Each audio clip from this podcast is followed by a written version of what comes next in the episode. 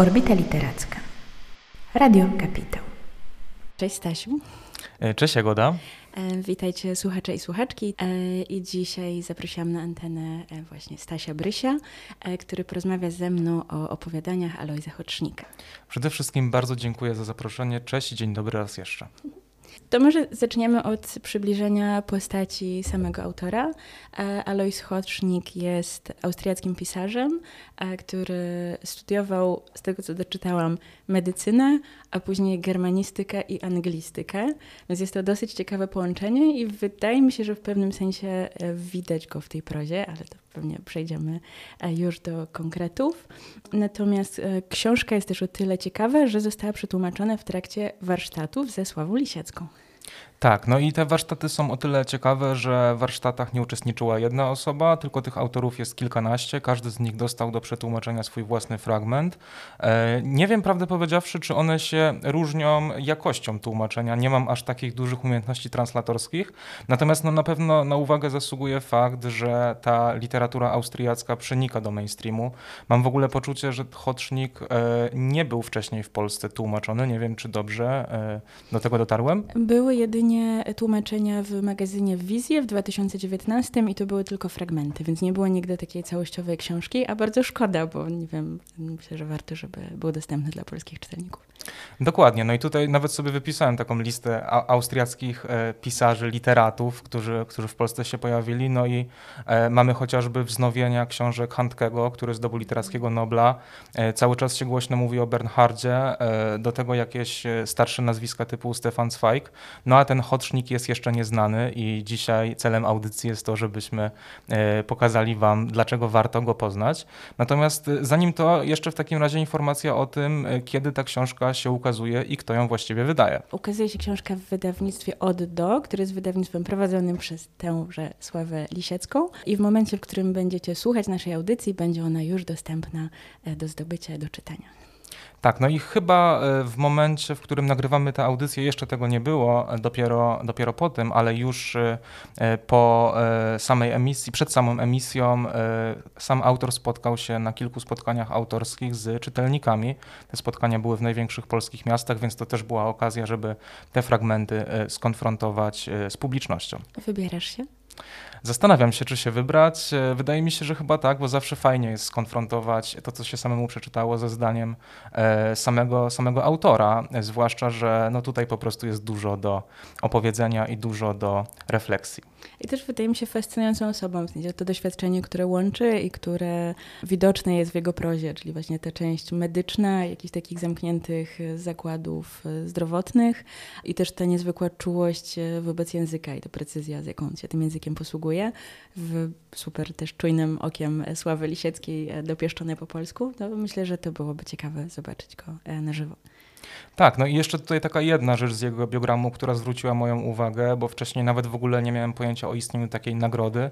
W 2008 roku zdobył nagrodę Erisia Frida i to jest o tyle ciekawa nagroda, że jest przyznawana nie przez grono literaturoznawców, krytyków, tylko w każdym roku jest jeden juror, który jest sam też e, działającym profesjonalistą pisarzem. Więc tak naprawdę pisarze oceniają pisarzy. Wydaje mi się, że to też e, nadaje dodatkowego kontekstu, że nie jest tylko doceniony przez, e, przez publiczność i przez krytyków, ale też przez samych swoich. To co, może przejdziemy już do e, samej książki. E, myślę, że też istotną informacją jest to, że w m, tym zbiorze znajdują się dwa mniejsze tomy. To są e, Dzieci tu nie uspokoiło i Na siedząco lepiej się ucieka. I ten drugi tytuł stał się m, tytułem całej, całości całej tej książki. Tak, no a jednocześnie Na siedząco lepiej się ucieka i Nie niepokoiło to dzieci to są frazy, które się pojawiły w opowiadaniach e, same w sobie. Wydaje mi się, że też e, zachęcają do tego, żeby sięgnąć, e, zwłaszcza ta e, dziwna antyteza na siedząco e, lepiej się ucieka, która jest, jest sprzecznością, jest kontradykcją I, i mam wrażenie, że ona już jest pewnym kluczem w ogóle do, do myślenia o całym, o całym tym zbiorze. Mhm. I od czego zaczynamy? Od czego zaczynamy? No właśnie e, zastanawiam się, e, zastanawiam się trochę nad tym, e, czy jesteśmy w stanie w ogóle odnaleźć jakiś wspólny mianownik w tych wszystkich opowiadaniach. To jest tak, że niektóre są dłuższe, niektóre krótsze, szczególnie te krótsze formy widać w tym segmencie Nie niepokoiło to dzieci, gdzie, gdzie tam jest jedno opowiadanie, spotkanie, które trwa bardzo krótko, tak naprawdę to jest krótka forma dwustronicowa, więc myślałem sobie nad tym, e, czytając, e, czytając to wszystko, czy rzeczywiście można wykrystalizować coś super wspólnego, czyli e, hasło Alois Hocznik, kim jest jako pisarz.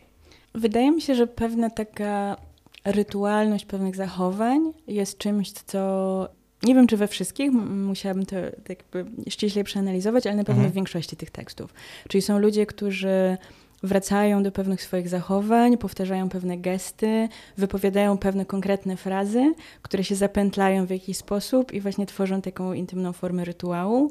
Mm, I czy mówimy o mężczyźnie, który gdzieś śledzi kobietę na pustej uliczce, to też widzę właśnie w tym jakąś taką, taką powtarzalność, taki rytm i też zastanawiam się, jakie to ma znaczenie. Czy to nadaje sens temu życiu, czy bardziej jest częścią wspomnienia, czymś, co nosimy ze sobą z przeszłości um, i też co to miałoby znaczyć. No, to, jest, to jest ciekawa kwestia, bo mam wrażenie, że z jednej strony ta codzienność, którą on pokazuje e, w swoich opowiadaniach, jest bardzo naturalna. Tam jest taka e, jedna krótka forma dotycząca posiłków, ale z drugiej strony ja od samego początku mam przekonanie, że coś jest nie tak, że to nie oglądamy sobie jakiejś przyjemnej e, weduty, przyjemnych migawek z czyjegoś życia, tylko że w tę codzienność wkrada się coś nawet czasami absurdalnego, takiego abstrakcyjnego, i mimo wszystko wprowadzającego w e, stan bycia jakimś nieswoim. I zastanawiam się, czy tobie taki pewien dyskomfort towarzyszył. Oj, zdecydowanie tak, zdecydowanie tak. I jakby część tych opowiadań była taka bardzo, um, jak to dobrze powiedzieć, wchodziłam bardzo w rytm narracji i czułam się zagubiona. Dostawałam jakieś wycinki rozmów, to zwłaszcza w tym pierwszym tomie, kiedy część tekstów jest oparta całości na dialogach. Nie ma tam nic więcej, nie ma didaskaliów. I te dialogi są trochę sprzeczne ze sobą, one w jakiś sposób się zapętlają. Czasami dostajemy dopowiedzenie czy odpowiedź na daną wypowiedź dużo później i się zastanawiałam, czy może powinnam to czytać w jakiejś zmienionej kolejności, czy powinnam coś tam e, starać się przepracować, ale czułam się po prostu bardzo zagubiona i też na poziomie takim fizycznym, jakiejś uwagi, e, wczytywania się w te konkretne, w konkretne wypowiedzi, gdzieś szukanie połączenia tego w tej narracji. Tak, i jednocześnie mam poczucie, że niektórzy bohaterowie cierpią na pewną formę demencji, przez to właśnie ta powtarzalność się pojawia. E, mam wrażenie, że czasami nawet przekręcają imiona bohaterów, z którymi rozmawiają, zapominają też o tym, gdzie byli, e, co robili i siłą rzeczy to, w jaki sposób została napisana e, ta książka, potęguje to wrażenie u samego czytelnika, który po prostu się, po prostu się gubi i tak jak ty powiedziałaś, no trochę nie wie, czy powinien to od początku przeczytać, czy olać i, i przejść dalej, więc tak, jest w tym, jest w tym duży, duży dyskomfort, więc jest to codzienność, ale jakaś nieprzyjemna. Kocham Austriaków za to, bo mam wrażenie, że nie są w stanie pisać o codzienności w codzienny sposób, tylko że zawsze musi tam być jakieś stukanie od spodu, coś mrocznego w piwnicy się czai i, i nie pozwala to o sobie zapomnieć, nie pozwala tego jakoś um, pominąć. Tak, no i to też widać w tym pierwszym opowiadaniu, które trochę się odróżnia od, od tych pozostałych dialogowych form mm -hmm. tego segmentu na siedząco lepiej się ucieka. Tam jest pies, który nazywa się Karl i który jest na początku bardzo grzeczny i bardzo miły, nie odstępuje swoich właścicieli od krok, o krok, e, a tak naprawdę potem się okazuje, no, że jest e, niekoniecznie e, przytulaskiem gotowym do e, bycia fotografowanym na Instagramie. Jako psia mama E, bardzo przeżywałam to opowiadanie i czułam, że to zwierzę zwraca się przeciwko swoim właścicielom, ale że też ono odczytuje pewne zachowania ze swojego otoczenia i w jaki sposób na nie reaguje. I tam dochodzi też, nie wiem czy to nie jest duży spoiler, ale nagle on się staje nośnikiem jakiejś, jakiegoś zbawienia, jakichś cudów. I to jest też ciekawy twist, że ludzie, którzy padali ofiarą przemocy ze strony psa, nagle łeknęli tego i jakby starali się wejść z nim w jakąś, w jakąś relację, jakąś więź. Ale też nie było tu żadnych łatwych odpowiedzi. On nie stał się nagle Janem Karlem pierwszym, tylko, tylko dalej miał w sobie tę, tę dzikość i to, mm, tę niedookreśloność. Mam takie poczucie, aczkolwiek nie wiem, czy to jest e, bardzo szeroko widoczne u Hotchniga, ale cieszę się, że też się pojawiły te takie wątki e, zrywania z narracją nieantropocentryczną, mm. bo, bo z jednej strony mamy właśnie tego Karla, do którego potem e, inni sąsiedzi tego małego miasteczka przychodzą, żeby wylizał im rany, żeby ich uratować, ale z drugiej strony w tym spotkaniu, o którym mówiłem, że ma tylko dwie strony, tam się pojawia jakaś, jakieś dziwne zwierzę, które się dezintegruje. Mm. Nie, nie, wiem, nie wiem, czy pamiętasz. Tak, to było coś z pancerzem mm. i, e, i, bardzo długie zdania e, opisujące tak naprawdę jedną, jedną czynność. To jest pewne nadanie podmiotowości tym zwierzęciom, więc też jakiś wątek, który, e, który myślę, że warto zauważyć. Kiedy jechaliśmy do studia, opowiadałam ci o Pornster Martini, czyli drinku, który piłam w Krakowie i powiedziałam, że ten drink zwieńczony był wydrążoną marakują e, i powiedziałam ci, że był jak żuk wy, wyjedzony przez mrówki i odwoływałam się właśnie do, do spotkania, gdzie tym, następuje praca dezintegracyjna i później zostaje to ciałko, które, które można już przenieść, będąc mrówką. No to było też mocno poruszające dla mnie, takie bardzo e, obrazowe, prawda? Że tak jakby widzimy to, co się dzieje i że to już nie pozostaje tylko w sferze emocjonalnej, ale też ten rozpad jest taki bardzo unaoczniony. Tak, no i tutaj myślę, że to jest chyba trochę kolejny klucz, yy, którym można się kierować. Dla mnie to jest trochę opowieść o, o rozpadzie, opowieść mm. o, o, mhm. pewnych, o pewnych zakończeniach, o próbie też radzenia sobie z tymi zakończeniami. Yy, no ja sobie zanotowałem, że jest to jedno z moich mniej ulubionych yy, fragmentów, natomiast mimo wszystko też warto, warto o nim wspomnieć, czyli o tym mężczyźnie, jeśli dobrze pamiętam, który przychodzi do domu swojej byłej e, kobiety. Mhm, tak. Dwa rodzaje odchodzenia. To było opowiadanie, które bardzo mnie niepokoiło też na poziomie jakiejś, nie wiem, kulturowym, jakichś mechanizmów um, relacji między kobietami a mężczyznami, bo ja nie wiedziałam, czy on jest stalkerem, e, czy jest jakimś mordercą, asasinem, czy, czy co tam właściwie się dzieje. E, ale tak, oddaję Ci głos.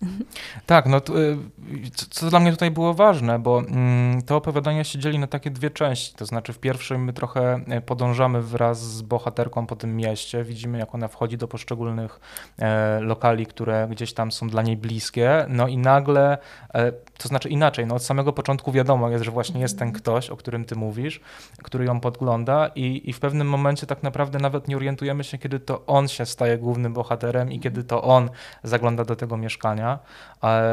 Co mi się nie podobało w tym, aczkolwiek też może trudno mówić o tym w kategorii niepodobania się, że było to na tle tego wszystkiego, co zaprezentował Hocznik, e, zbyt zwyczajne. Mam wrażenie, że on przyzwyczaił mnie do takiego surrealistycznego odbioru świata, że taka prosta historia mm. poświęcona e, niemożności poradzenia sobie z rozstaniem była, była zbyt banalna.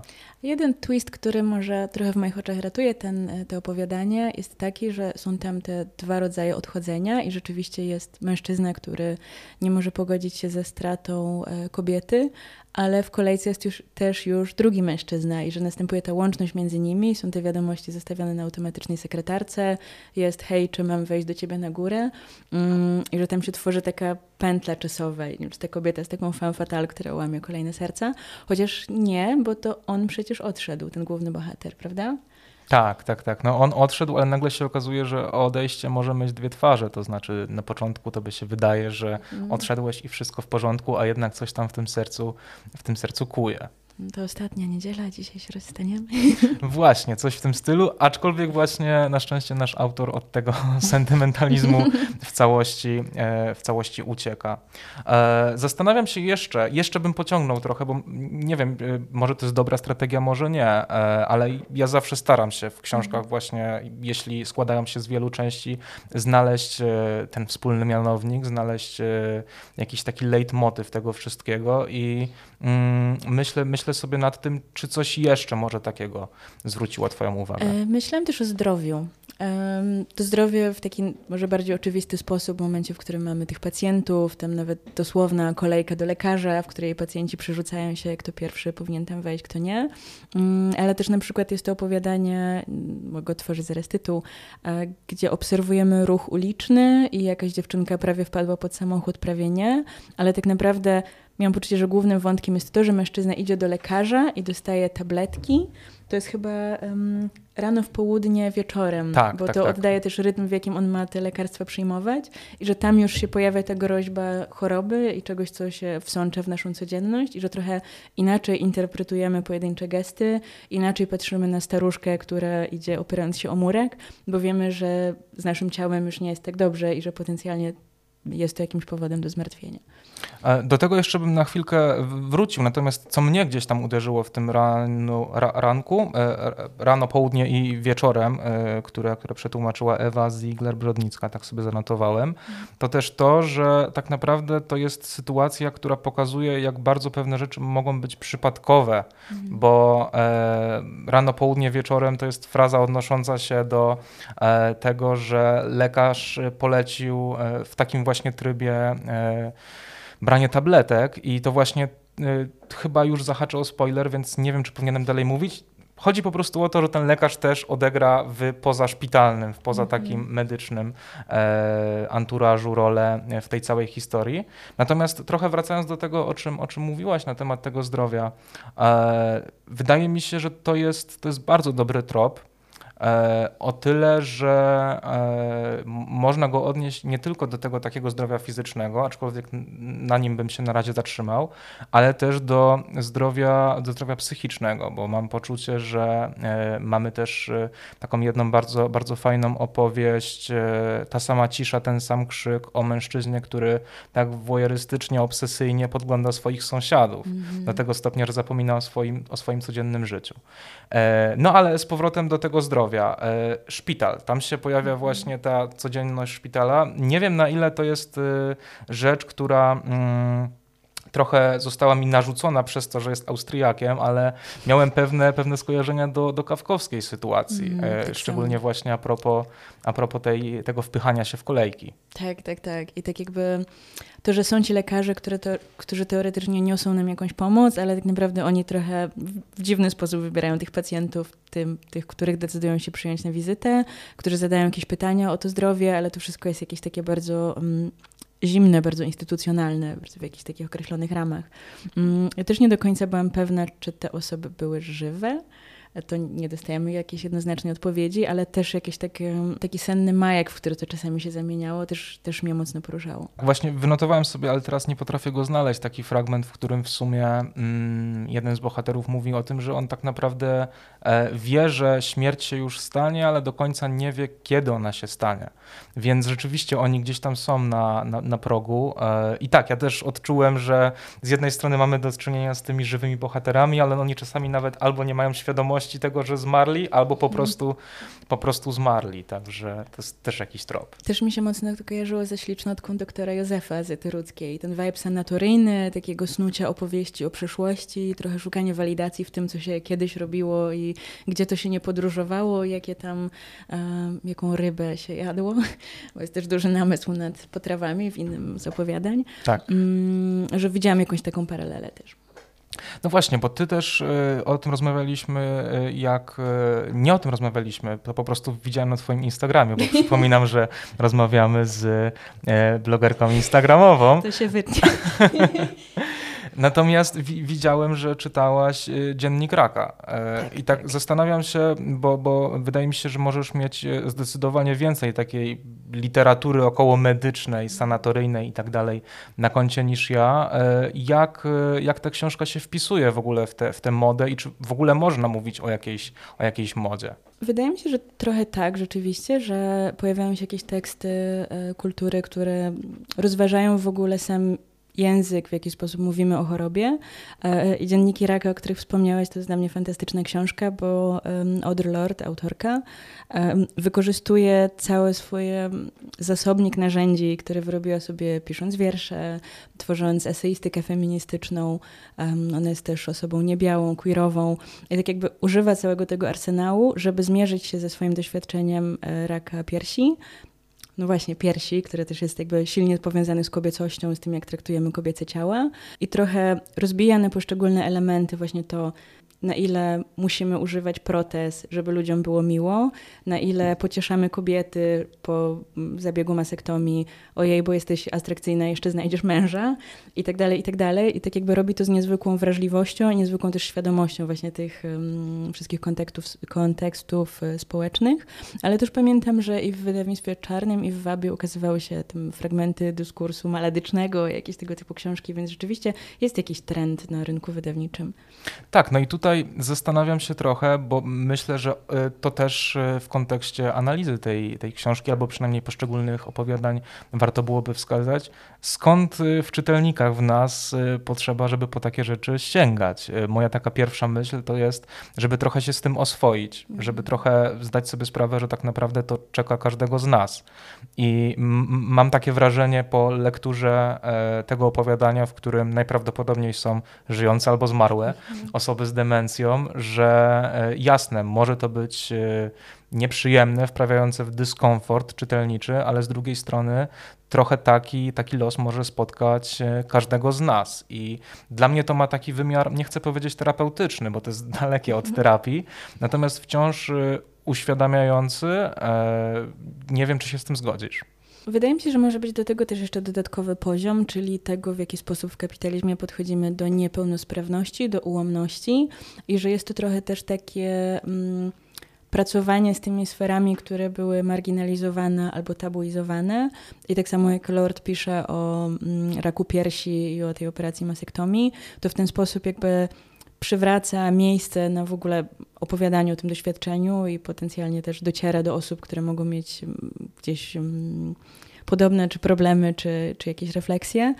I tak samo tutaj, tak, że e, żyjemy w kulcie młodości i te nasze ciała mają być piękne, idealne i zdrowe, ale nagle się okazuje, że niekoniecznie są i że czasami to się zdarza bardzo szybko, że pojawiają się te choroby i że musimy brać tabletki rano, południe, wieczorem i że to rozbija tą taką fikcję. Tak, i jednocześnie to, co mówiłaś o kulcie młodości, mam wrażenie, że znajduje odzwierciedlenie w tym opowiadaniu Ta sama cisza, ta sam krzyk, w którym e, ten główny bohater, który podgląda parę starych ludzi, e, na początku jest zniesmaczony tym, że oni są bierni, że oni absolutnie nie muszą nic robić, tylko po prostu siedzą, wpatrują się w wodę, e, tak naprawdę nie ruszają się z miejsca, ich codzienność jest bardzo zrytualizowana i zastanawia się trochę, co tak naprawdę e, on z tym ma zrobić. E, trochę może owładnięty tym kultem ciągłego robienia, więc myślę, że poza chorobą to też rzeczywiście opowieść, opowieść o starości e, i o tym, że, że, że ta starość ma w sobie coś, coś z szaleństwa chyba. Bardzo pięknie powiedziane i myślę, że też mocno trafne, bo widać to w niektórych opowiadaniach, gdzie te postaci oscylują wokół wizyty swojego syna, wizyty wujka, to, że czy możemy wyjść z domu, bo czekamy na kogoś i tak jakby mm, dobudowujemy te swoje sensy mm, do jakiejś rzeczywistości, która nam umyka. Już nie jesteśmy w tym głównym nurcie jakby nie mamy możliwości w nim uczestniczyć. Może dlatego, że jesteśmy w szpitalu, może dlatego, że nie żyjemy, a może dlatego, że jesteśmy niedołężni i po prostu zostajemy w domu. Mm, więc rzeczywiście to też jest jakiś taki motyw, który przesącza się przez e, w, w e, poszczególne teksty. Zdecydowanie to widać w tym opowiadaniu o wujku. On chyba się nazywał Walter. Tak, e, Walter. Jest, jest trochę jak w czekając na Godota, jest to mm -hmm. oczekiwanie na Godota, w tym momencie tutaj na Waltera, który ma, ma, się pojawić i już wszystko jest przygotowane na jego wizytę, a tu nagle się okazuje, że jednak niekoniecznie. E, potem sytuacja się powtarza, powtarza, e, rodzice się starzeją, e, dzieci wyfrunęły już z gniazda domowego, ale jest tylko jeden wspólny mianownik, tego Waltera, Waltera wciąż nie ma. Wydaje mi się, że to jest jedno z takich moich chyba ulubionych, e, które, które się pojawiły w tym drugim segmencie Nie niepokoiło to dzieci. I podoba mi się bardzo w jaki sposób um, te dzieci były uwiązane do wizji wuja i że de facto to, czy one odwiedzą rodziców, było drugorzędne, no bo wszyscy razem jednoczymy się w tym komitecie powitalnym dla osoby, która nie nadchodzi. I że też jest ta legenda o tym, że on kiedyś w końcu się pojawił, co uzasadnia to czekanie. To też jest w jakiś sposób kawkowskie, tak? Jakieś takie po prostu rozpad tej, tej przestrzeni, jakby silna koncentracja na tej jednej postaci. Taki mrok też, który w tym jest, tak? I, I to, że nie ma w tej rodzinie jakiejś czułości, tylko jest obsesja. Tak, tak. No i tutaj drugi raz e, rzuciliśmy hasłem Kawkowski, Kawka, on się mhm. gdzieś tam przewija i to jest w ogóle taki trochę inny wątek, o który chciałem ciebie zapytać, mianowicie o czas tego wszystkiego, bo mhm. nie mamy żadnych określonych ram czasowych, nie pojawia się informacja, że to powstało w roku, e, nie, nie nawet tyle, że powstało, co zostało osadzone w roku 84 albo mhm. dajmy na to 2018. Zastanawiam się, jaką według ciebie rolę rzeczywiście tutaj czas odgrywa, czy czy może nie powinniśmy na niego w ogóle zwracać e, uwagi? Wydaje mi się, że część tych postaci w ogóle funkcjonuje tak poza czasem, może właśnie te, które być może żyją, być może nie, i że trochę już w tym momencie nie ma znaczenia, który jest rok, skoro trwają w tym niebycie, ale rzeczywiście Hotrznik nie dostarcza nam żadnych informacji na temat, nie wiem, może jest jakiś środek transportu, który sprawia, że nie jest to antyczna Grecja, ale, ale tak, nie ma tam realiów politycznych, nie ma odniesień do jakichś osiągnięć kulturalnych, do niczego takiego.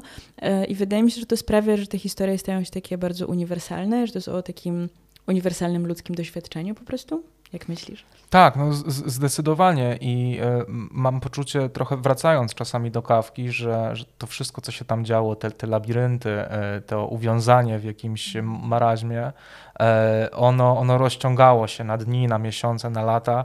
No i tutaj tym, tym bohaterom też to się trochę zaciera. Mhm. Jest nawet ta jedna, jedna z form, która jest poświęcona przyjmowaniu leków i bohaterom myli się, czy powinni brać to o godzinie siódmej, a może o ósmej.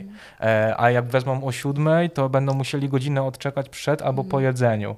I, I, gdzieś tam ten e, taki bardzo binarny podział na dzień i noc, na 24 mm. godziny, czy na 7 dni w tygodniu się zaciera. No i znowu to jest rozbrojenie tej codzienności, e, która, która nagle się okazuje być nieprzyjazną przestrzenią. E, cieszę się, że o tym wspomniałeś, dlatego że e, Sebastian Grygo przeczyta dla nas e, fragment tego powiadania. To jest tekst główny posiłki, więc posłuchajmy. O siódmej, o jedenastej, o trzeciej i o siódmej. Nie o szóstej, o dziesiątej, o drugiej i o szóstej. Na godzinę przed posiłkiem, tato. O siódmej, o jedenastej, o trzeciej i o siódmej. Mnie nie musisz tego mówić. Jej to powiedz. Ona myśli, że o szóstej, o dziesiątej, o drugiej i o szóstej. Lekarz powiedział jej, że o szóstej, o dziesiątej, o drugiej i o szóstej. Mnie powiedział, że o siódmej, o jedenastej, o trzeciej i o siódmej. Tobie też tak powiedział, tato. Nam obu tak powiedział. Je się godzinę później. Je się o ósmej, o dwunastej, o czwartej i o ósmej. Tak powiedział. No przecież mówię o siódmej, o jedenastej, o trzeciej i o siódmej. O ósmej, o dwunastej, o czwartej i o ósmej. Cały czas tak mówię. Ale potem siadam przy stole i chcę jeść, a ona kręci głową i mówi, że o szóstej, o dziesiątej, o drugiej i o szóstej. Też to, co mnie fascynuje w tym fragmencie, to jest to, w jaki sposób um, pracuje z rytmem. W sensie, że ten język jest e, taki, taki żywy, taki giętki i że też jest to obsesyjne powtarzanie, w którym kompletnie zatracamy sens. Już ja sama nie wiem, czy o której, o tej siódmej, czy o szóstej, czy o której trzeba brać te lekarstwa, ale to jest po prostu bardzo przyjemne do czytania, w sensie, że mój mózg tak się rytmizował w tym. Tak, no i tutaj zdecydowanie brawa dla, dla Magdy Kaczmarek, czyli dla autorki tego przykładu, ze względu na to, że e, paradoksalnie mam wrażenie, że takie e, krótkie powtórzenia, e, takie utrzymywanie rytmu może być nawet znacznie trudniejsze aniżeli translacja e, bardzo wysublimowanych epitetów i metafor. Ze względu na to, no, że oprócz tego, że trzeba po prostu wyrazić wprost, co autor miał na myśli, to trzeba przełożyć to, to tempo na, na język polski. I mam wrażenie, że właśnie w tych takich częściach z dialogami to szczególnie widać, ale to też widać, jak, jak bardzo Hocznik lubi się tym bawić. Tak, i też w ogóle to mają trochę właściwości poetyckie, tak? że jakby myśli się też o samej formie i że nie ma tutaj tych powiedzmy kojarzonych z poezją metafor, ale wydaje mi się, że te środki wyrazu jednak um, czerp- ten rodzaj uważności wobec języka to jest coś, co bym tutaj przypięła. Tak, a jednocześnie właśnie może zatrzymajmy się na chwilę na tym samym języku, bo mówiliśmy trochę o tych wszystkich tematach, czy o zdrowiu, czy o, czy o chorobie, czy o śmierci. Mm, natomiast wydaje mi się, że e, to, co nam proponuje autor, jest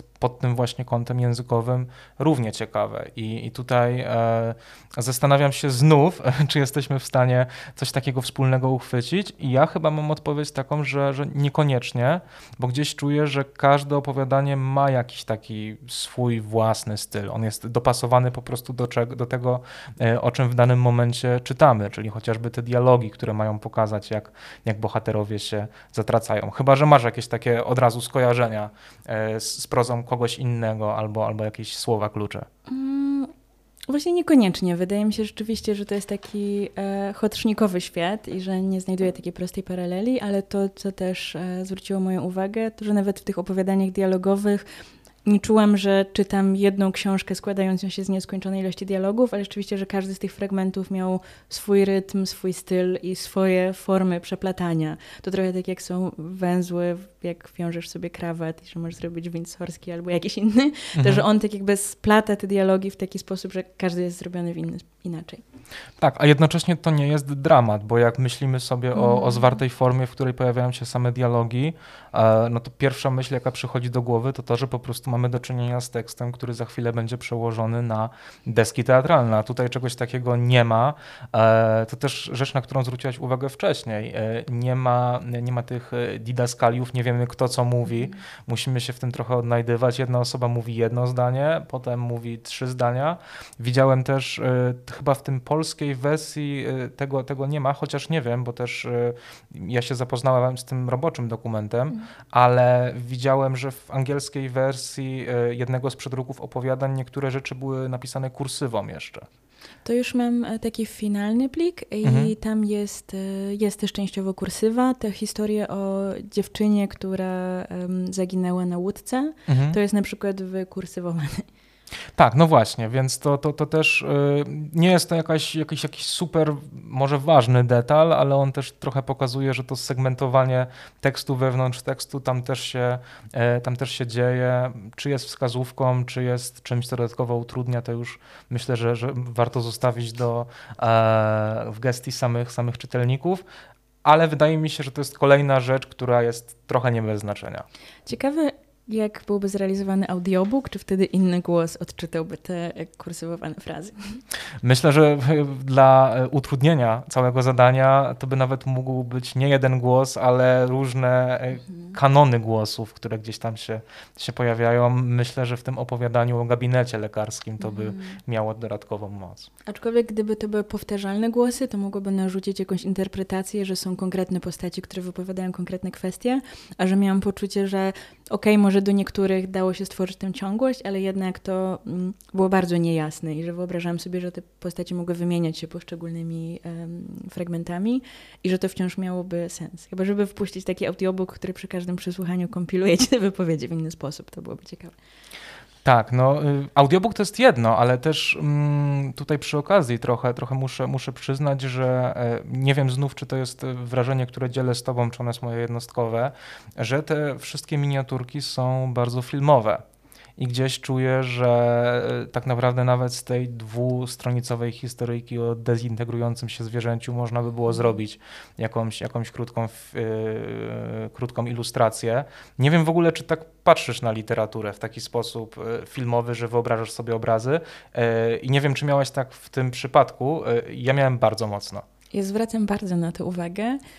I czasami, kiedy czytam różne um, powieści, to mam wrażenie, że autorzy celowo starali się napisać je tak, że halo, halo, twórcy filmowi, zekranizujcie mnie, że to są bardziej takie mm, prozy scenariuszowe, ale jest też część prozy, która jest bardzo filmowa w takim znaczeniu, że ona tworzy bardzo żywe obrazy i rysuje tę rzeczywistość w taki sposób, który bardzo pobudza. I tu u Chodźnika zgodzę się z Tobą absolutnie, że to jest barwne i ten, to zwierzątko, stworzonko, które się rozpada, no to byłoby świetne do, do, do sfilmowania i bardzo chętnie zobaczyłabym to na ekranie. Może nawet jakiś austriacki reżyser byłby gotowy coś takiego zrobić. Tym bardziej, że no oprócz tych motywów czysto tematycznych, mam wrażenie, że u niego się przewijają takie pewne e, charakterystyczne krajobrazy. I tutaj nie mówię tylko tylko i wyłącznie o salach szpitalnych, ale choćby o trochę o mieście, w którym każdy się czuje anonimowy, albo o wodzie. I tutaj mhm. znów wracam do tego opowiadania o, o parze staruszków siedzących nad wodą. Mhm. Było dla mnie w tej wodzie coś e, z jednej strony e, przyciągającego, tak samo jak przyciągnięty był ten chłopak, ale z drugiej nieprzeniknionego i tajemniczego. Tak, myślę, że ta symbolika wody tutaj jest bardzo istotna, że to nie jest zwykła tafla, której, nie wiem, może malowniczo odbijać się światło, ale jest też w tym groza. Są te postaci, które toną w wodzie. Mm, woda jest jako też początkiem naszym, potencjalnie końcem, e, więc myślę, że Chodrznik mocno pracuje z tym, że ta, to, tą wieloznacznością wody potencjalnie końcem, no to też pasuje do, do tego, że tutaj ci bohaterowie są raczej, raczej u schyłku. No też e, w, e, symbolem, aczkolwiek nie wiem, nie wiem do końca, czy to dobrze odczytałem, e, tego co w tym opowiadaniu się kryje, jest też fioletowy kolor takich kwiatków, które się nazywają, wypisałem sobie lobelia. Mhm. No i fiolet, aczkolwiek żadną ani zodiakarą, ani jakimś ezoterycznym prezenterem nie jestem. Fiolet to chyba kolor tajemniczości w tym wszystkim, a jednocześnie władzy. Nie wiem, mm. czy, czy taką to ma barwę, czy taką to powinno mieć barwę, ale, ale ta lobelia też mi gdzieś tam zapadła w pamięć. A szukałeś symboliki samej lobeli jako kwiatu? E, niekoniecznie, bo to jest też taki bardzo, mm, nie chcę powiedzieć randomowy, ale pospolity kwiat. Mam wrażenie, że teraz dużo go widziałem na cmentarzach, chociaż to by pasowało no właśnie. do tego. Mhm. Także, e, aczkolwiek muszę powiedzieć, i to mnie, to mnie cieszy, że tej symboliki u e, Hoczniga nie ma aż tak super dużo. To znaczy, że ona jest e, wyważona. Mam niekiedy problem z takimi książkami, zwłaszcza opowiadaniami, w których e, jakaś próba dopisywania znaczenia każdemu drobnemu rekwizytowi jest już mhm. zbyt e, nachalna. Nie wiem, jak to odczułaś, no tu mam wrażenie, że to wszystko było wyważone, że nie było takie walenie, mówiąc bardzo kolokwialnie, obuchem po ryju. Ja myślę, że to jest też cecha charakterystyczna austriackiej literatury, że jest tam bardzo dużo takich treści podskórnych, tak jakby tych poukrywanych w tych mrocznych piwnicach, e, które możemy odcyfrować, jeżeli włożymy w to wysiłek, możemy się po nich prześlizgnąć, ale e, one właśnie tak nie atakują nas i nie, nie krzyczą do ciebie, hej, dostrzeż mnie, o wow, jestem taki symboliczny, tylko to w detalach, które są brzemienne w znaczenia, ale, um, ale są dyskretne, więc jakby jak najbardziej się zgadzam. No właśnie, i tutaj e, chciałem zatrzymać się a propos samej tej Austrii. E, ja przyznam szczerze, że nie jestem żadnym historykiem ani politologiem zajmującym się Austrią. Natomiast zastanawiam się, czy to trochę nie jest tak, że jednocześnie Hocznik może chciał przemycić coś dotyczącego współczesnej Austrii e, i tego, jak się zachowują mieszkańcy Austrii do swojej prozy, czy myślisz, że to wszystko jest odarte z tego publicystycznego kontekstu? Myślę, że jako student medycyny musiał dużo przebywać w tych salach szpitalnych i mógł zauważyć rzeczywiście, w jaki sposób traktuje się pacjentów, w jaki sposób pacjenci traktują się nawzajem, więc ewentualnie to. Zastanawiam się, na ile um, te historie mogą być stricte austriackie, a na ile są uniwersalne. Tak jakby śledzę tych sąsiadów. Może część tych zachowań, że jesteśmy ostrożni wobec siebie, że jeżeli jesteśmy um, przyjaźni, to to ma ściśle określone zasady i są jakieś towarzyskie rytuały, które odbywamy i te relacje nigdy nie są takie wylewne. Jak myślisz? Mhm. E, wydaje mi się, że tak, tylko właśnie znów czuję, że to jest y, uniwersalne, mhm. że to jest mhm. coś takiego, czym się mogą charakteryzować nie tylko Austriacy, ale tak naprawdę, e, tak naprawdę każdy trochę z nas w późnej nowoczesności, w późnym Włosi? kapitalizmie. No dobra. mogą, mogą być rzeczywiście pewne wyjątki, wyjątki od tej reguły. E, natomiast e, no, no, co, do, co do samej Austrii, jedna taka rzecz zwróciła, zwróciła moją uwagę, o której powiedziałaś e, w kontekście tego chowania różnych rzeczy do piwnicy. To mhm. tylko taki trochę trop dygresyjny, ale też mogący nadać dodatkowego kontekstu. Jest taki austriacki dokumentalista, który się nazywa Ulrich Zeild. Teraz jego film Rimini wchodzi do kin, ale ja myślę sobie o filmie w piwnicy rok 2014 albo 2015, film, w którym e, dokumentalista został zaproszony do piwnicy różnych Austriaków, żeby no. oni mu pokazali no, nie małe kotki, e, jak w, tym, e, jak w tej legendzie miejskiej, tylko różne, różne rzeczy. No i wiadomo, że są tacy, którzy tam po prostu tylko i wyłącznie zbierają i nic się nie dzieje.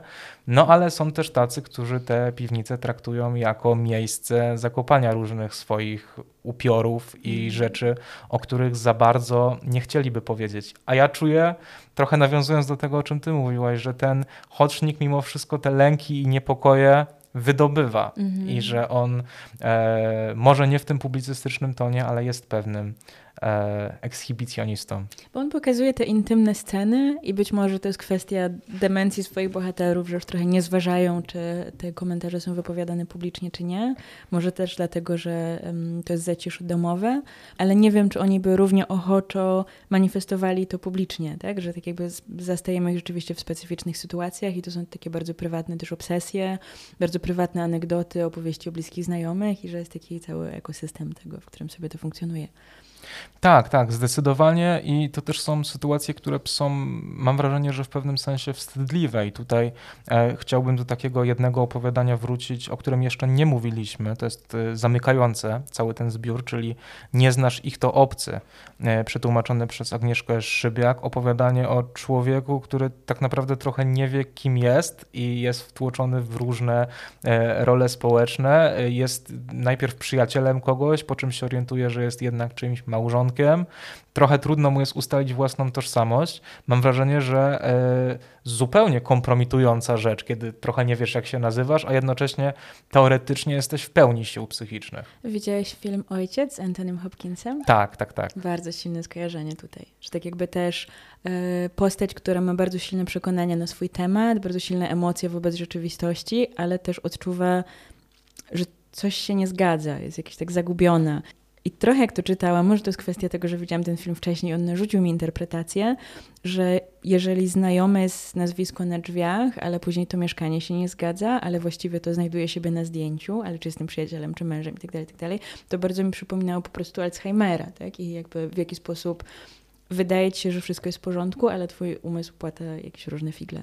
To wydaje mi się o tyle trudną sytuacją, kiedy tobie się wydaje, że trochę wszystko jest w porządku. I mhm. tutaj bohater e, rzuca taką frazą, że właśnie wszystko jest w porządku, tylko jego życie jakby tworzyło się na nowo i ono się mhm. tworzy i tworzy, jest cały czas w tej pętli, trochę zapomina o tym czasie, czyli znów mhm. wracamy do tego, e, do tego braku spójności czasowej. E, no i mam poczucie, że to, że to jest na końcu, to też mhm. na końcu całego zbioru, też jest w pewnym sensie wymowne, bo tak jakby trochę nam chciał powiedzieć, że, e, że nigdy do końca nie wiemy, kim jesteśmy. Oj tak. Co do tożsamości, to jeszcze musimy koniecznie wspomnieć o opowiadaniu e, z lalkami, które uwielbiam, które ma po prostu tak, taki ładunek erotyczny i jest tak bardzo niepokojące, no uwielbiam je. Tak, on, się nazywa to dla naszych słuchaczy, drzwi się wtedy otwierają i zatrzaskują. Beaty, Beaty Kamińskiej. Jak te e, lalki e, interpretujesz? Bo ja trochę na samym początku, jakby jasne, zdecydowanie zgadzam się z tym, że to jest e, bardzo dobry kawałek, też fajnie przetłumaczony, ale bałem się, czy ten motyw lalki już nie jest taki wyeksploatowany mocno przez, e, przez kulturę, nie tylko książkową, ale, ale też filmową. E, uśmiecham się do Łukasza Barysa, który e, eksploruje temat lalki w obu swoich powieściach. I rzeczywiście miałam ten niepokój, że to będzie zbyt proste, ale ta narastająca relacja między przypadkową kobietą, którą ten główny bohater spotyka w drodze do swoich znajomych, to jest ich sąsiadka, i tak jakby zaczyna do nich wracać i wracać i wracać, i widzi lalki, które nie wiem, czy ona tworzy sama, czy w jakiś sposób kolekcjonuje, i widzi odwołanie do rzeczywistości, widzi lalki, które się starzeją, które mm, są młodszymi etapami jego, ale właśnie tworzy się ta um, zmysłowa więź między nimi. Ona jest też starsza od niego, Gdzieś tam pobrzmiewa w tle jego relacja z żoną, i żona jest zazdrosna, i żonie wydaje się, że jest zazdrosna o kobietę, ale nie wie właściwie o jaką. Jest fragment, gdzie mężczyzna mówi: No, nie powiedziałem jej, bo by to opatrznie zrozumiała, ale finalnie jest ta zmysłowość, jest ta zmysłowość między mężczyzną a kobietą, z trochę nie da się uciec od tej dynamiki. To było dla, to w bardzo ciekawy sposób dla mnie pracowało. Tak, a jednocześnie no, trudno byłoby temu mężczyźnie wytłumaczyć tę całą relację, bo ona była nieopisana. To jest trochę tak, że tych bohaterów czasami do różnych dziwactw e, popychają rzeczy, których nie są w stanie wytłumaczyć w racjonalny mm. sposób. To wszystko się wymyka jakimś pewnym prawidłowościom. No, e, poznał kobietę, która robi fotorealistyczne E, podobizny jego w formie lalek, w formie dziwnych pacynek. Brzmi to trochę jak e, w tym internetowym slangu by się powiedziało red flag, tak? A, a, a jednak mimo wszystko coś tam, mhm. coś tam go ciągnie. E, tam się jeszcze pojawia jakiś kolega ze szkoły, jeśli dobrze pamiętam, którego on miał spotkać, ale nie do końca spotkał i no, nie chcę rzucać tego wszystkiego w hasło kryterium dziwności, mhm. ale jest w tej relacji coś, coś dziwnego, ale podoba mi się ten wątek e, rzeczywiście około e, zmysłowy, taki, taki erotyczny, e, co jeszcze nadaje dodatkowego kontekstu, że to są lalki, że to nie są żywe postacie. Tak, dlatego też pozwólcie, że Sebastian Grego przeczyta dla was ten fragment. Pusta ściana to przed nią znajdowałem siebie za każdym razem. Od niej się zaczyna. Mój wzrok wędruje po tej ścianie z góry na dół, z dołu do góry. Jestem podnoszony, opuszczany i podnoszony, opuszczany.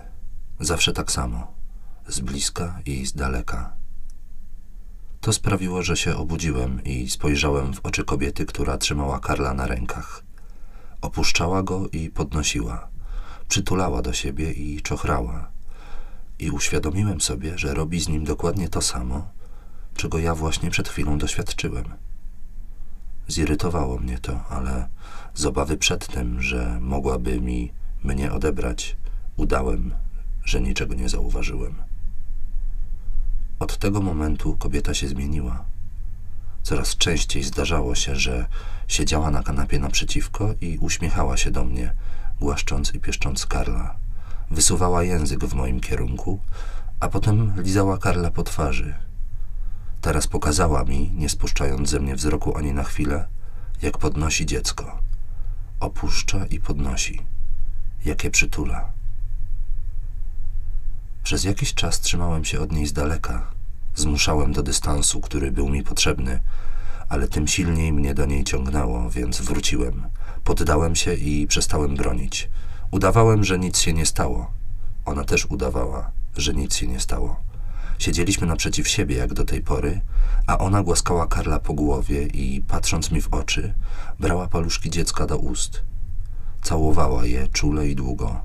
Ssała je, mlaskając. Lizała jego rączkę, którą wtykała sobie do ust i znowu wyjmowała, aż rączka zaczęła się rozpuszczać, a im częściej znikała w jej ustach, za każdym razem na dłużej, tym mniejsza robiła się za każdym razem. Paluszki topniały, aż wreszcie zmieniły się w kikuty i kłykcie, a w końcu zniknęły zupełnie. Ona zaś dalej lizała je i ssała, aż wreszcie cała dłoń rozpuściła się w jej ustach. Kobieta była, jak się mogło wydawać, w pełni świadoma siebie oraz tego, co się właśnie dzieje – Jadła i znajdowała w tym przyjemność, a ja wciąż na nowo siadałem przed nią i patrzyłem, jak w niej znikam i jak ona coraz bardziej zapada się w sobie na moich oczach. I zaraz potem siedzi niemalże bez ruchu na kanapie pośród przypadkowo wybranych lalek. Uśmiecha się pod nosem, dotyka palcami głowy i twarzy ciała, które właśnie w niej znika. Gdy ją teraz odwiedzam, jest ukryta za uśmiechem a językowi, który wciąż wysuwa w moim kierunku, żeby mnie polizać, chyba już nie chodzi o mnie, lecz o wszystkich. Może moja głowa jest trochę zepsuta, ale też jakiś taki e, erotyczny niepokój odczuwałam w tym opowiadaniu. E, w moim pokoju pali się światło mhm. i byli tam chłopcy, którzy e, udają się na tajemniczą wyspę. Jest mężczyzna, który nawiązuje z nimi jakąś relację i też próbuje ich przewozić swoją łódką. I nie ma tam, z tego co pamiętam, nic dosłownie, ale czułam się też bardzo zaniepokojona. Tak, zastanawiałem się nad tym i e, nie chcę tutaj tego sygnalizować wprost, ale pierwsza lektura e, tego opowiadania dla mnie miała pewne konotacje pedofilskie, aczkolwiek nie wiem, czy do końca tam o to chodzi, bo tam się pojawia, mam wrażenie, że próba zastąpienia sobie e, swojego syna, jeśli dobrze pamiętam, jakimiś, jakimiś innymi, innymi dziećmi. No, cokolwiek tak czy siak wątpliwy, wątpliwy zabieg, ale sam raczej z tego wyniosłem, że e, Hocznik lubi mówić e, też o braku samym w sobie, czyli po mm. prostu też o próbach zastępowania tego, tak jak mówiliśmy o tym e, opowiadaniu poświęconym kobiecie i mężczyźnie, którzy odchodzą na różne sposoby. Tak właśnie też tutaj czuję, że ten bohater powinien trochę przejść już dalej, ale za bardzo nie może, więc kompensuje sobie trochę innymi dziećmi. Znowu to źle brzmi. Tak, to brzmi e, bardzo źle. E, no ale znowu też się pojawia woda w tym wszystkim. Tak, to prawda. I ta woda, cały czas mam w głowie, bo też łódka, te szczątkowe informacje, które dostajemy o dziewczynie, która była widziana na łódce, później poszukiwania trwają, a później, e, że to była jakaś taka mistyfikacja i że ta dziewczyna nigdy nie utonęła i się nagle odnalazła. Że to jest bardzo, bardzo ciekawa praca z naszymi emocjami, bo de facto to nie jest prawie żaden sposób zaznaczony w rzeczywistości tych bohaterów. Oni gdzieś tam mówią, o, no bo w sumie może powinniśmy byli coś powiedzieć, może nie, ale gdzieś to jest tak mimochodem i tylko dowiadujemy się, okej, okay, to w sumie i tak się nie wydarzyło i tak to było jakąś fikcją w ramach fikcji. Tak, no i y, mam poczucie, że po takie zabiegi y, on sięga, może nie w taki sposób bardzo regularny, ale że też trochę wraca tym samym do swoich pewnych poprzednich opowiadań, bo nie wiem, czy też y, zwróciłaś uwagę, no ale w tym tomie na siedząco lepiej się ucieka, opowiadanie coś się zmienia, tam też są poszukiwania, nie wiem, czy to chodziło o dziewczynę właśnie, tak samo, mam zapisane po prostu problem z łódką. Wydaje mi się, że to też była dziewczyna na łódce, tak. Więc tak jest... chłopiec wraca w drugim tomie, ale w tym pierwszym to dziewczyna łódkuje. Tak, no i to są odrębne historie, e, bo wiadomo, że rozgrywają się w trochę innej przestrzeni, dotyczą czegoś innego, ale to też jest dla mnie taki inny trop. E, miałem nieodparte wrażenie, że Hodgnik zbudował sobie w tych dwóch tomach pewne takie mikrouniwersum, wracając do tych swoich bohaterów, którzy trochę się pojawiają w innych formach. Na przykład zwróciłem uwagę na to, wydaje mi się, że to nie jest przypadkowe, ale może wyprowadzić mnie z błędu.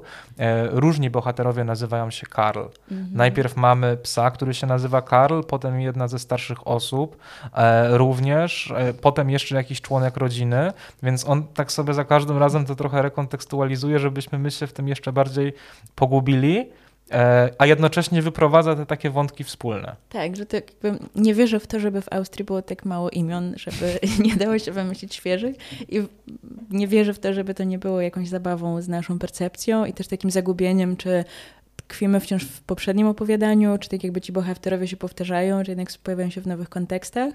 Mm, I też to powtarza tę pracę pamięci samych postaci, że one też się gubią, starają się przypomnieć sobie jakieś określone słowo, a czy Karl lubił fasolkę czy szparagi. E, swoją drogą muszę to powiedzieć, bo jest jeden przezabawny fragment też świetnie przetłumaczony, czyli oni, co to jest cartridge, E, co mogłem mieć na myśli, spytam w sklepie i może się okaże, że w sklepie będą to mieli i będziemy mieli wtedy kartridż w domu. czyli, czyli nawiązanie do słynnego mema, tak. czy, czy, czy nawet nie wiem jak to nazwać, sloganu internetowego. E, ale tak, tak, też na to zwróciłem uwagę. Aczkolwiek miałem takie nieodparte wrażenie, że to też przypomina cartridge, czyli te takie coś, w co się wkładało gry stare komputerowe albo cartridge też w drukarkach. W drukarkach. Mhm. Także właśnie, bo tutaj e, kolejna, kolejna kwestia, te mm, trochę niewyobrażone przestrzenie i fikcyjne miasta i te nazwy geograficzne, które się przewijają. Mhm. E, I myślę, że a propos tego też się powinniśmy trochę e, odbić, bo, bo czuję, że bohaterowie są w podróży cały mm, czas. Tak, i też sporo um, myślą sentymentalnie o podróżach, usiłują się wybrać w podróż. Tak, jest dużo jakby jakiejś takiej emocjonalności związanej z podróżowaniem, ale też myślę sobie o tej, jeszcze na sekundę powrót do łódki, mhm. bo um, w jakiej formie e, płynie się łódką? Na siedząco. Na siedząco, tak. Na siedząco najlepiej się ucieka. A pod tym względem, no i w tym momencie wszystko staje się jasne. Faktycznie, tak. Bo wcześniej, przez to, że czytałam tę książkę, jakby tam jest tak dużo e, o tych gabinetach lekarskich i o tym wszystkim, to wyobrażam sobie osoby siedzące w tych gabinetach i miałam jakiś taki wątek mm, próby ucieczki w śmierć albo w jakieś takie oderwanie od rzeczywistości i tak dalej, i tak dalej, ale teraz jakoś o tym fizycznym akcie. To może chodzić o łódkę. No ja trzymam się cały czas, e, nie wiem czy cały czas, bo mówię o tym po raz pierwszy, ale tej interpretacji ucieczki od, od rzeczywistości trochę, mhm. takiego odrealnienia, e, nawet może czasami depersonalizacji, ale ta interpretacja jest dobra. Pozostaje zadać pytanie, czy Hocznik poza studiami medycznymi nie ma jakiegoś kursu marynarskiego. Także Możemy go spytać na spotkaniu autorskim, zrobimy ereratę do audycji. To jest, to jest rzeczywiście pewien, pewien trop. No ja co do tej podróży, to o czym ty powiedziałaś, mm, jest bardzo widoczne w tym e, opowiadaniu. E, teraz szukam nazwy konkretnie, które jest poświęcone jedzeniu. E, czyli temu, e, gdzie interludiami są nazwy poszczególnych dań, tak jakby one były wpisane w e, jadłospisie. Mm. Nie wiem, czy nie były to krótsze podróże? Tak, to właśnie, o, zresztą podróże w nazwie, tak. I tutaj e, zapisałem sobie jedzenie odmierza rytm, to a propos, e, a propos jedzenia, natomiast Mam jest, zapisane, danie wyznaczają rytm prozy.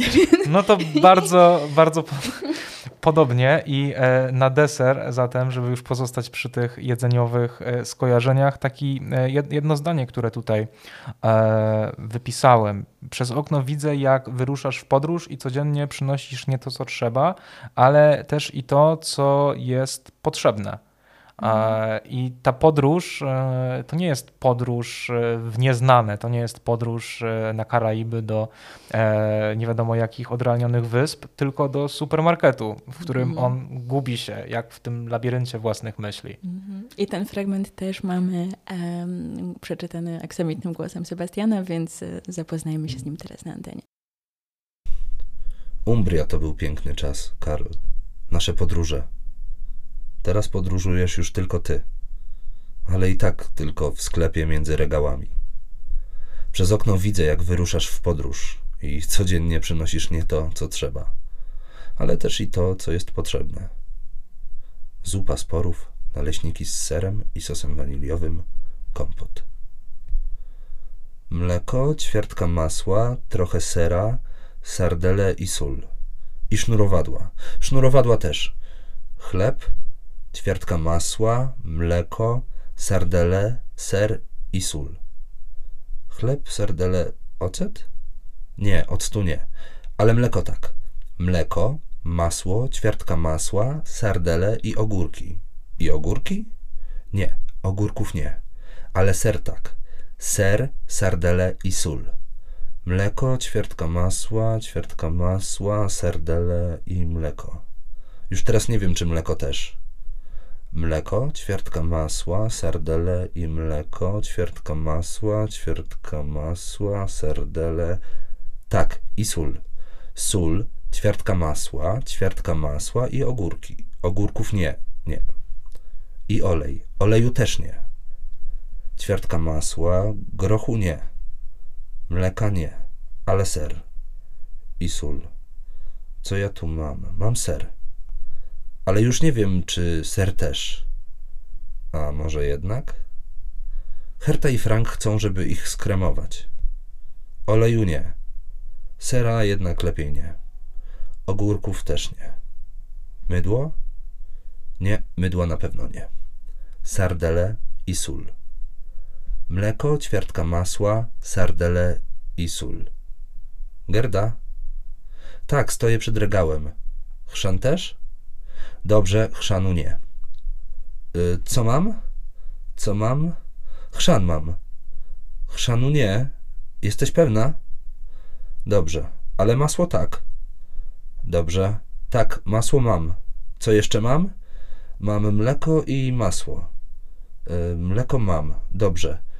I olej mam. Oleju nie. Jesteś pewna? Kartka? Nie, kartki nie mam. Żadnego oleju, tak. Żadnego chrzanu, tak, zrozumiałem. Chyba jeszcze ogórki. Ogórków też nie. I sardele. Jesteś pewna? Żadnych sardeli? Jak uważasz? Pasta z sardeli? Też nie. Jeszcze chleb, tak. Co mam, a czego nie mam? Ogórki nie, ogórków nie mam. Sardele mam? Nie, nie mam. Choć akurat są w promocji. Żadnego oleju? Dobrze. Tak, Gerdo, zrozumiałem cię. Żadnego oleju. Chociaż jutro znowu wyślesz mnie po olej. Akurat przed nim stoję. Rozumiesz, zaraz miałbym go w ręku, ale nie. Oleju nie. Dobrze. Chciałbym teraz skoczyć z regałów w morze. Skoczysz ze mną? Więc tak, e, ch chciałbym teraz skoczyć e, z regałów w morze. Tak właśnie się e, ten fragment zakończył. No i tutaj znowu wracamy, a właściwie wraca do nas niczym bumerang ten motyw morza, do którego uciekamy na siedząco, czyli cały czas gdzieś tam te marynistyczne konotacje się przybliżają.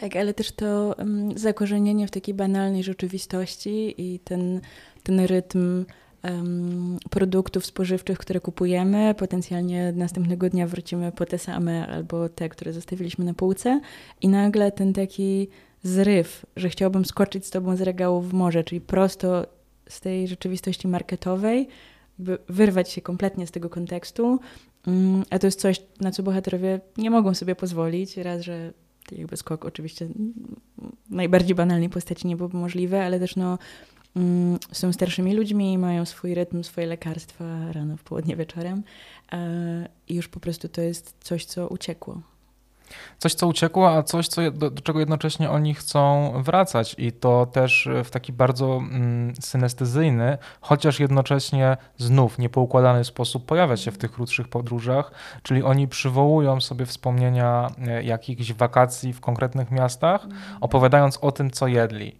I to jest tak, że dla nich takim trochę jedynym determinantem tego, co pamiętają, było właśnie danie tam, tam spożyte. Mhm. E, to im się wszystko miesza, myli, ale jakieś takie mgliste te smaki, a właściwie reminiscencje tych smaków e, się pojawiają, więc, e, więc nagle się okazuje, że, że może rzeczywiście to skoczenie e, z regałów w morze u nich bardzo silnie siedzi. Mhm. I to czy zjemy sardynki i czy się od nich pochorujemy i tak to... Mm, Zastanawiam się, czy kiedyś też tak będziemy żyli i będziemy wspominać wszystkie pyszne jedzonka, które jedliśmy. Na pewno to jest y, miła rzecz sama w sobie. E, oczywiście szkoda, szkoda, gdyby to się skończyło tylko i wyłącznie na takich strzępkach, mm. ale, ale w tym też jest coś, e, tak jak mówiłem o tej starości w taki sposób, jakby ona była ukazywana bardzo trupistycznie, mm. jako, mhm. jako takie pewne. Mm, zbrzydzenie tego, co, co, co z nami e, będzie w momencie, w którym przestaniemy mhm. pamiętać, tak jednak mimo wszystko nie mogę się oprzeć wrażeniu, że akurat to konkretne opowiadanie ma w sobie też coś, e, coś uroczego. Nie chcę, mhm. żeby to zabrzmiało jak infantylizacja osób starszych, które mają swoje własne problemy, e, no ale to przekrzykiwanie się nad sardynkami jednak mimo wszystko rozkleja.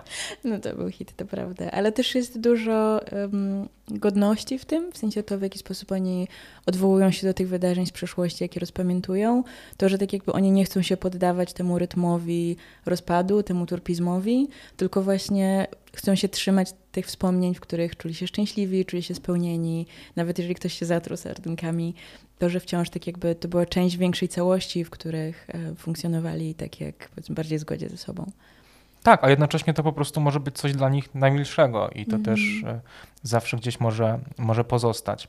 Chciałem się jeszcze o jedną rzecz spytać, e, bo to jest rzecz, na którą ty zwróciłaś uwagę, uwagę wcześniej i mam wrażenie, że o tym opowiadaniu jeszcze nie mówiliśmy, mm. tak? Mhm. Trochę przeskakujemy po nich, mm. nie mówimy o nich po kolei, więc jakby co, drodzy czytelnicy, mm, możecie sobie zapisywać te nazwy, ale tak czy siak warto, warto po prostu to czytać w całości, ale rzeczywiście jedno pominięte, czyli e, sprawunki, sprawunki na dzisiaj. Co cię w tym urzekło? Rozpad językowy totalny, to, że to przypominało taką eksperymentalną poezję. Jest tam postać, która e, prawdopodobnie jest w jakiś sposób niepełnosprawna e, i powtarza pewne słowa typu liść, liść, liść, liść, liść, liść, liść. I postaci wokół niej starają się funkcjonować jakoś tak jakby to była po prostu część rzeczywistości, która jest oswojone, czyli jakby nie, nie ma dużego namysłu nad tym, nie ma jojczenia, że ojej, trzeba komuś pomóc, tylko próbujemy się skomunikować i ta osoba swoje wypowiedzi formuje w ten sposób, ale one są na równych zasadach, jak te regularne inne wypowiedzi, które pojawiają się w opowiadaniu. Tak, i to jest rzecz, która bardzo skłania do, do refleksji w tym wszystkim. W, w ogóle mam poczucie, że ta część dialogowa trochę e, nauczyła mnie tego, jak bardzo jestem przyzwyczajony do, do tego, jak, e, jak łatwo i instynktownie i naturalnie przychodzi nam taka funkcja fatyczna języka. To znaczy, my mhm. się nawet czasami nie zastanawiamy nad tym, e, żeby na pytanie, co tam, odpowiedzieć komuś po prostu, co u nas słychać, lub coś w tym stylu. Fakt, jak Hotrznik się tym bawi, trochę, trochę mi każe na nowo przemyśleć te kwestie. No i tutaj włączenie osoby z niepełnosprawnością albo osoby, która po prostu ma zupełnie inny kod komunikacyjny, Mhm. trochę pozwala na rewizję tych przekonań, że nagle ten liść, liść, liść, który możliwe, żebyśmy pominęli, staje się tak naprawdę pełnoprawnym interlokutorem. Mhm. Tak, i to też się idealnie wpisuje w to um, odchodzenie od takich klasycznych motywów, od tego, że właśnie jest nagle pies bohaterem albo stworzenie z bohaterem um, i że te wszystkie postaci funkcjonują właśnie na równych prawach. I to jest coś, co bardzo mi się podobało, um, że on w żaden sposób nie robił z tego wielkiego halo i dokładnie się z tobą zgadzam, czyli że po prostu rozbija też to przyzwyczajenie komunikacyjne i że to działa też na tym poziomie. Tak, no tutaj nie byłbym sobą, gdybym e, nie dał jakiegoś małego wtrętu socjologicznego, Mhm. e, bo jest e, taka, taka metoda badawcza, która się nazywa etnometodologia e, i która właśnie zajmuje się mm, badaniem nas samych, ale w, niekoniecznie w kontekście, nie wiem, zbierania jakichś danych, ale obserwacji takich codziennych e, e, różnych czynności e, czy prowadzenia interakcji, tak jak na przykład my sobie teraz rozmawiamy. Jedną z takich podstawowych metod twórczych, trochę twórczych, trochę badawczych, jest to, żeby zakłócać te interakcje, czyli po prostu, żeby coś, co dla nas się wydaje zupełnie oczywiste, rozkładać na czynniki pierwsze, trochę to niszczyć od środka. e, I mam wrażenie, że to przełożone na język literatury wprowadza w dyskomfort, ale wciąż jest to satysfakcjonujący dyskomfort, e, no, który w sprawunkach na dzisiaj e, w wytłumaczeniu Anny Móżdżak chyba dobrze rozbrzmiał. Myślę, że gdybym miała nadać temu zbiorowi alternatywny tytuł, to satysfakcjonujący dyskomfort byłoby wysoko na liście propozycji. A to dziękuję bardzo. No, bo wydaje mi się, że trochę tak jest. I e, to, jest to jest tak, że e, na siedząco lepiej się ucieka, tak jak wspomniałem na samym początku. E, ono jest trochę kontrastem i tutaj też e, cały czas gdzieś tam jest ta gra kontrastów, bo mamy codzienność, ale jednak nierzeczywistą, tak? Mamy rozmowy, ale jednak takie, w których trochę każdy idzie własnym torem. To chyba najbardziej widać w tych rozmowach staruszków. Mam wrażenie, że to też jest bardzo filmowa część, którą można by było super pokazać w kinie, e, że oni trochę przekrzykują się, tak naprawdę jeden drugiego nie słucha, każdy leci swoim torem. W Sardynkinie. Faktycznie, to do, pewny, do pewnych rzeczy też są e, jasne, wspólne stanowiska. Zwłaszcza tych, które nie smakowały albo które się nie podobały. Natomiast nadal, e, nadal jest w tym coś, coś po prostu ożywczego. No i znowu satysfakcjonujący, ale, ale dyskomfort. Tak, i to wyzwanie, które rzuca naszej percepcji, to jest coś, co ja uwielbiam, w sensie to, w jaki sposób ja sama zaczynam się zastanawiać nad swoimi sposobami myślenia, nad podejściem do rzeczywistości, nad, nie wiem, nad linearnością, tak, wszystkim tym. Um, I jest to wszystko w chodźniku, więc warto się temu dać ponieść. Zdecydowanie. No i tutaj e, pytanie, które ja sobie zadaję z- zawsze w momencie, w którym opowiadam komuś o, o książce albo o czymkolwiek innym, komu e, to polecić? Kto najbardziej, e, jaki typ czytelnika najbardziej da się e, porwać tym wszystkim historiom? No a kto, aczkolwiek nikogo oczywiście nie należy zniechęcać, raczej powinien od tych opowiadań stronić. Mm, Myślę, że jeżeli szukasz takich historii, które są przygodowe, wciągające i dostarczają ci tych emocji, Takich naładowanych adrenaliną? czy... tak, takich Mhm. bardziej adrenalinowych, albo że jest jakaś, nie wiem, historia romantyczna, która się rozwija w jakiś bardzo określony sposób i że szukasz tego bezpieczeństwa w tym, że jesteś w stanie w jakiś sposób to przewidzieć, że to jest dla ciebie zrozumiałe, to wydaje mi się, że ten dyskomfort może nie być aż tak satysfakcjonujący u Hotchniga. Natomiast jeżeli ktoś ma czujne ucho do języka, lubi się też babrać w tych znaczeniach i właśnie chce być zaskakiwany, zaskakiwana, to to może wtedy przynieść bardzo dużo przyjemności. A ty komu? Ja się zupełnie zgadzam z tym, co powiedziałaś e, na, na temat takiego odarcia z przygodowości. I wydaje mi się, że to jest rzecz, która jest trochę pewną prawidłowością u autorów takich krótkich form. E, Wydaje mi się, że możliwe, że ze względu nawet na ich długość, na to, że muszą e, do takich zabiegów się uciekać, ale u Hoczniga nie ma fajerwerków, jeśli chodzi o akcję. Mam wrażenie nawet, że jest taka bardzo, bardzo mocna dedramatyzacja. Tak naprawdę w momencie, w którym w niektórych opowiadaniach akcja zaczyna już się rozwijać i ty czujesz, że może coś się więcej stanie, to ono się kończy. Mhm. Pierwsza myśl, kurczę, no ale chcielibyśmy się dowiedzieć, o co mhm. chodzi. Wydaje mi się, że e, e, najbardziej mi to chyba towarzyszyło w tym opowiadaniu o wujku Walterze, mhm. który e, miał przyjść i wszyscy na niego czekali. Trochę jak, nie wiem, czeka się na e, gościa przy wigilijnej kolacji tego dodatkowego. I e, gdzieś tam to napięcie jest budowane, budowane, bo ten czas już upływa, po czym tu się nagle okazuje, że to nie o to chodzi, żeby on przyszedł. To mhm. znaczy tak naprawdę to nie jest celem Hoczniga, żeby tę zagadkę rozwikłać, więc, więc zupełnie zgadzam się z e, tym postulatem, że raczej to nie jest powieść przygodowa. że nie dostaniemy tej nagrody w postaci jakiegoś szybkiego rozwiązania. No? Ale tak, a komu byś polecił? E, komu bym polecił? No znów muszę się zgodzić z tobą, za dużo chyba zgadzania się. Natomiast e, e, takim osobom, które dbają, dbają o ten język i to jest rzecz, która zawsze trochę zawieje truizmem, ale przychodzi mi do głowy, kiedy czytam opowiadania, że jednak w momencie, w którym to wszystko nie jest rozciągnięte na ileś stron, to trochę trzeba popisać się tą żonglerką językową w takiej skondensowanej formie i wtedy widać, że ktoś ściemnia, albo że ktoś rzeczywiście ma zmysł do takich rzeczy. I tak jak mówiliśmy o tym opowiadaniu, w którym e, pojawiają się te słowa e, dziecka albo osoby z niepełnosprawnością, ono nie jest długie, ale mimo tego już w nim udało się zbudować pewną strukturę, która była charakterystyczna, no i która, jak się okazuje, zapadła w pamięć. Także no, cały zbiór jest dosyć krótki. Wydaje mi się, że tam to jest sto kilkanaście stron to jest, e, nie wiem, z 15 opowiadań łącznie, natomiast językowo się w nim dzieje bardzo dużo i to mhm. jest, e, i to jest, i to jest bardzo, bardzo w porządku, że to też nie jest napisane jednym, jednym torem.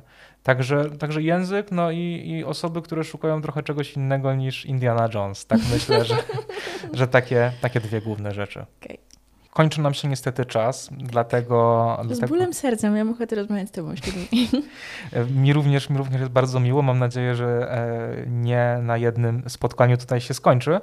E, nie wiem, czy o austriackim autorze, bo rzeczywiście tych austriackich autorów nie mamy zbyt e, wielu tłumaczonych na język polski. Przypomnijmy jeszcze takie najważniejsze fakty. Tak. Książka Aloiza Hocznika pod tytułem Na siedząco lepiej się ucieka, prawda? Tak. Ona jest, bo, bo składa się z dwóch części. Wydaje to wydawnictwo od do. Książka została przetłumaczona przez uczestników warsztatu translatorskiego. Czy coś jeszcze z takich faktograficznych rzeczy? Tak, nie możemy nie wspomnieć, że warsztat translatorski poprowadziła wspaniała Sława Lisiecka która zresztą, o ile dobrze pamiętam, jest samą wydawczynią i założycielką tak. wydawnictwa od do. Czy wiemy już coś więcej o premierze? Kiedy słuchacie tej audycji, Premiera już nastąpiła. Okej, okay, premiera już nastąpiła. Faktycznie już tak samo jak u Hoczniga mi się te ramy czasowe mylą, faktycznie o tym, o tym wspominaliśmy. Myślę, że to jakże symboliczne zapętlenie jest idealną puentą naszej rozmowy. E, więc dziękujemy Wam za spędzenie z nami tej e, minionej godziny. Dzięki Stasiu. E, dzięki Jagoda i do zobaczenia. Była dla mnie duża przyjemność, żeby być w studiu Reda Kapitał. Jeszcze tu wrócisz. Do zobaczenia. Do co to za zapach? Ciekaw jestem, co to za zapach. Karl, to kapuśniak z pierwszego piętra. Czuć go przez okno i przez wentylację. Podobno to właśnie kapuśniak zaszkodził Gertowi. Położyli go w pokoju razem z Martinem i Frankiem. Kapuśniak nigdy mu nie służył, przecież oni to wiedzą. Wystarczy tylko powiedzieć słowo kapuśniak i Gert nie pokazuje się przez kilka dni. Ale kto tutaj ma głowę do tego, żeby zajmować się wstrętem Gerta do kapuśniaku? A przecież w ubiegłym tygodniu o mało co nie zabił go groch. Ale nie, znowu musieli mu dać kapuśniak. Zjadł go, chociaż jeszcze nie tak dawno byłoby to nie do pomyślenia. Rzucałby w nich łyżką. A teraz je i kapuśniak, i groch. Je i je, tak długo, dopóki go nie przeniosą do innej sali. A może właśnie je po to, żeby go przenieśli? Co oni robią z człowiekiem?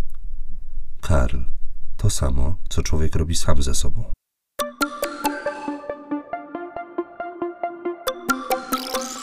Orbita Literacka. Radio Kapitał.